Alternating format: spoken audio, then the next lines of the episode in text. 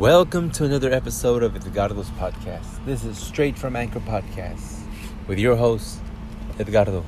This is episode number 39, most likely 38. But who knows? Who's counting? The Mandela effect is at full effect.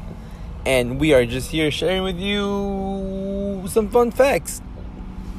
You know, it seems that the most facts that we agree on, the more construct and the more uh, concrete our reality can be and the more facts fall apart and the more they uh, don't stick together the more reality can fall apart itself which is kind of hard to swallow if you think about it. Yeah imagine the ideas that you thought you believed in are not real and they fall before your feet and you just start floating in the air. And you end up where? In space? What is space well, I'm glad you tuned in because today we're going to talk about the solar system, or as far as I remember. Let's see how much of the solar system I remember. Welcome to today's episode, and I am your host, Edgardo. And this is what I remember of our solar system at a glance, okay? I remember my very educated mother just sold us nine pies or something like that. My very Mercury, Venus, Earth, Mars, Jupiter, Saturn, Uranus, Neptune, Pluto. My my my voluptuous energy mandated just serves United States nine planets. Something like that. I just know that it helped me remember Mercury, Venus, Earth, Mars, Jupiter, Saturn, Uranus, Neptune, Pluto. Apparently there's nine planets now. Which is the ninth planet? Unknown. Planet unknown. And then there's planet X that's way out there. Yeah, look it up. There's a planet unknown, I think Nibiru, or maybe that's planet X. Maybe I'm confusing them. And then Pluto wasn't a planet for a while, remember that? That was trippy. Thanks to Jupiter and Mars, though, if it wasn't for them, we'd be getting hit with meteors and asteroids, but because their gravity is so big, they're able to deter or, you know, confuse the asteroids, I guess, for lack of a better term. Their gravitational pull pulls the asteroid away. So thank you, Jupiter, and thank you, Saturn. We appreciate you guys very much. You guys are you're awesome.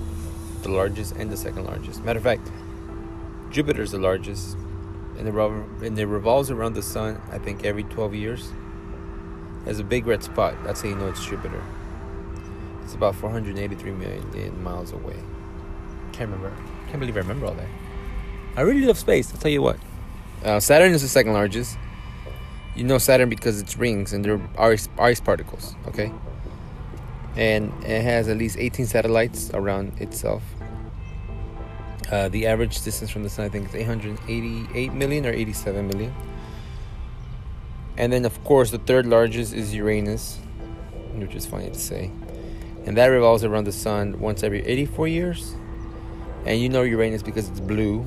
It's it's uh, has a north pole tilted at 98 degrees, so it's almost like upside down, turned sideways. And it's 1.8 billion miles away from the sun. Crazy, right? 1.8 billion miles away from the sun. Can you, can you, can't even comprehend that how far that away, how far away it is. But the sun still has a gravitational pull towards it. Isn't that trip, man? And we learned about this in high school, in uh, middle school, elementary school. I wonder how, I wonder how many people still remember that. Neptune is definitely the fourth largest.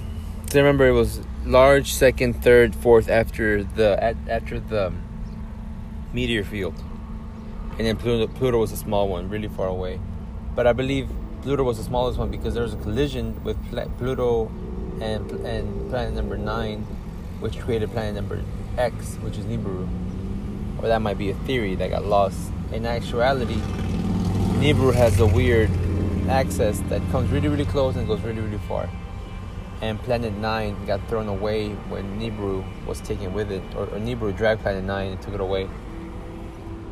Anyway, the legend of Nibiru, Planet X, and the Planet Nine after Planet Eight is for you to find out on the internet or for you to go on there. Maybe I'll touch on it later. But as of now, I'm just going off my memory of the original eight planets that I remember. And Neptune was the largest, the fourth largest. And it revolves around the sun once every 165 years. And you know that one because Neptune had a dark spot. It was also bluish like Uranus, but it had a dark spot. And the average distance from the sun is 1 billion miles away, farther than Uranus, so 2.8 million billion miles away. Crazy, right? For these planets to be that far away and the sun still have gravitational pull. Gravity's a magnetic force, it's a magical force, it's a prominent force out there in the universe. You must be wary of gravity.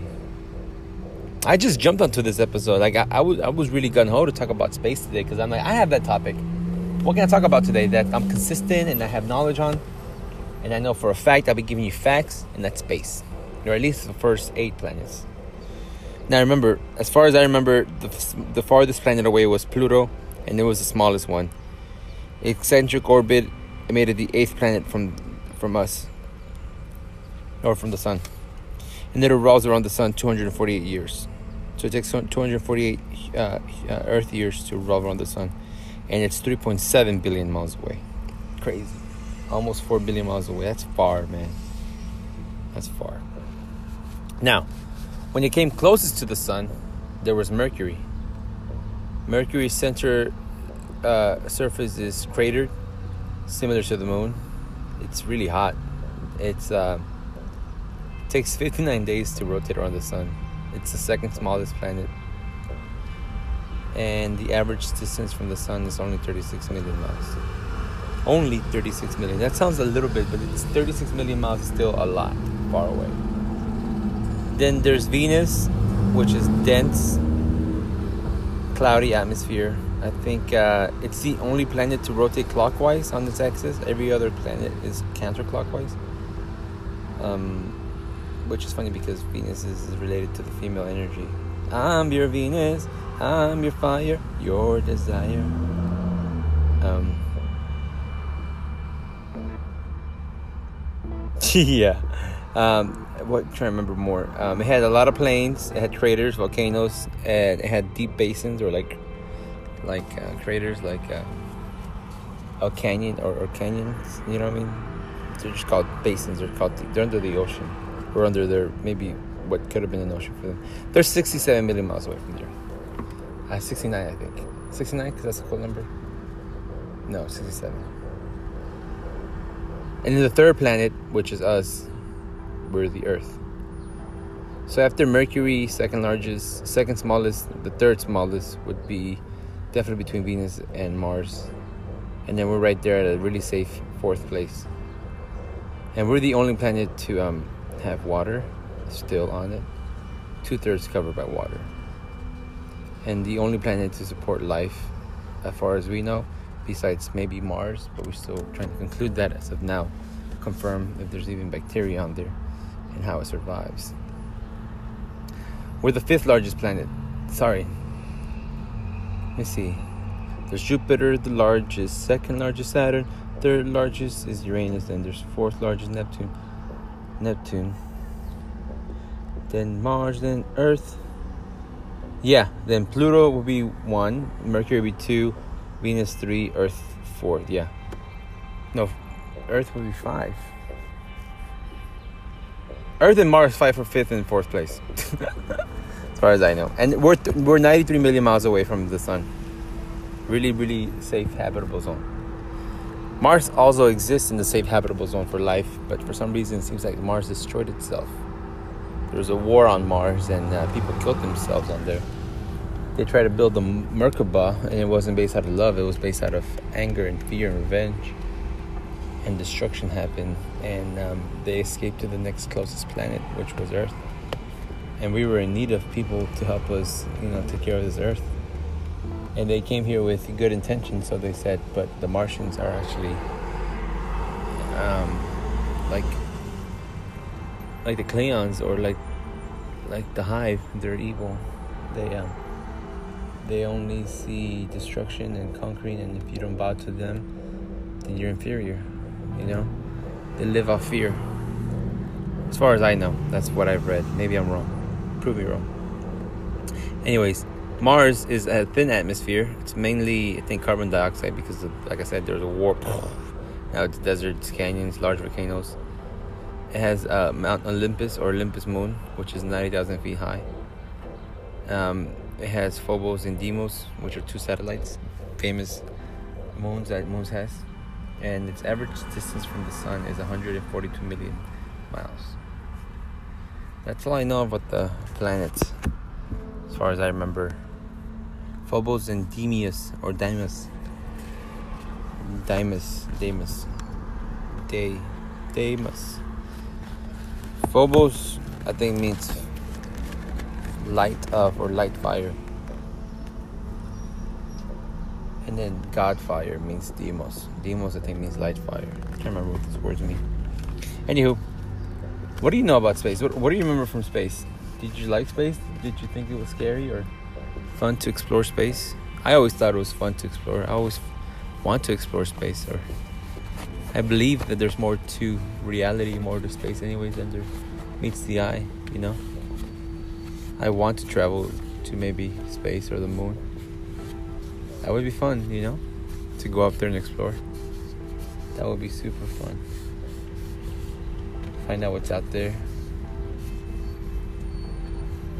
Yeah, that would be tubular, tubular. I hold silver away, you know? Go to the moon travel around Earth's orbit. Check out a couple of uh, spheres the atmosphere, the exosphere, the other spheres. There's much to explore out there. Space is a frontier that I think human beings want to explore. Maybe just a few of us, not everybody. I don't know. I just wanted to talk about space today. I really am infatuated with space. I follow SpaceX and I got money in uh, Virgin Galactic. I had money in Tesla and I took it out because I had to pay for bills. And well, you know, right now life is what are you making. And I see forward in the future where maybe I might put money into that or might invest or buy some shares in that because I believe in their mission and their program. And I'd love to be one of the civilians that goes to space, survives and talks about it, and comes back to Earth and says it's possible, and future generations, future generations can space travel far beyond the reaches of our imagination. You know. Also, the ocean. The ocean's another frontier.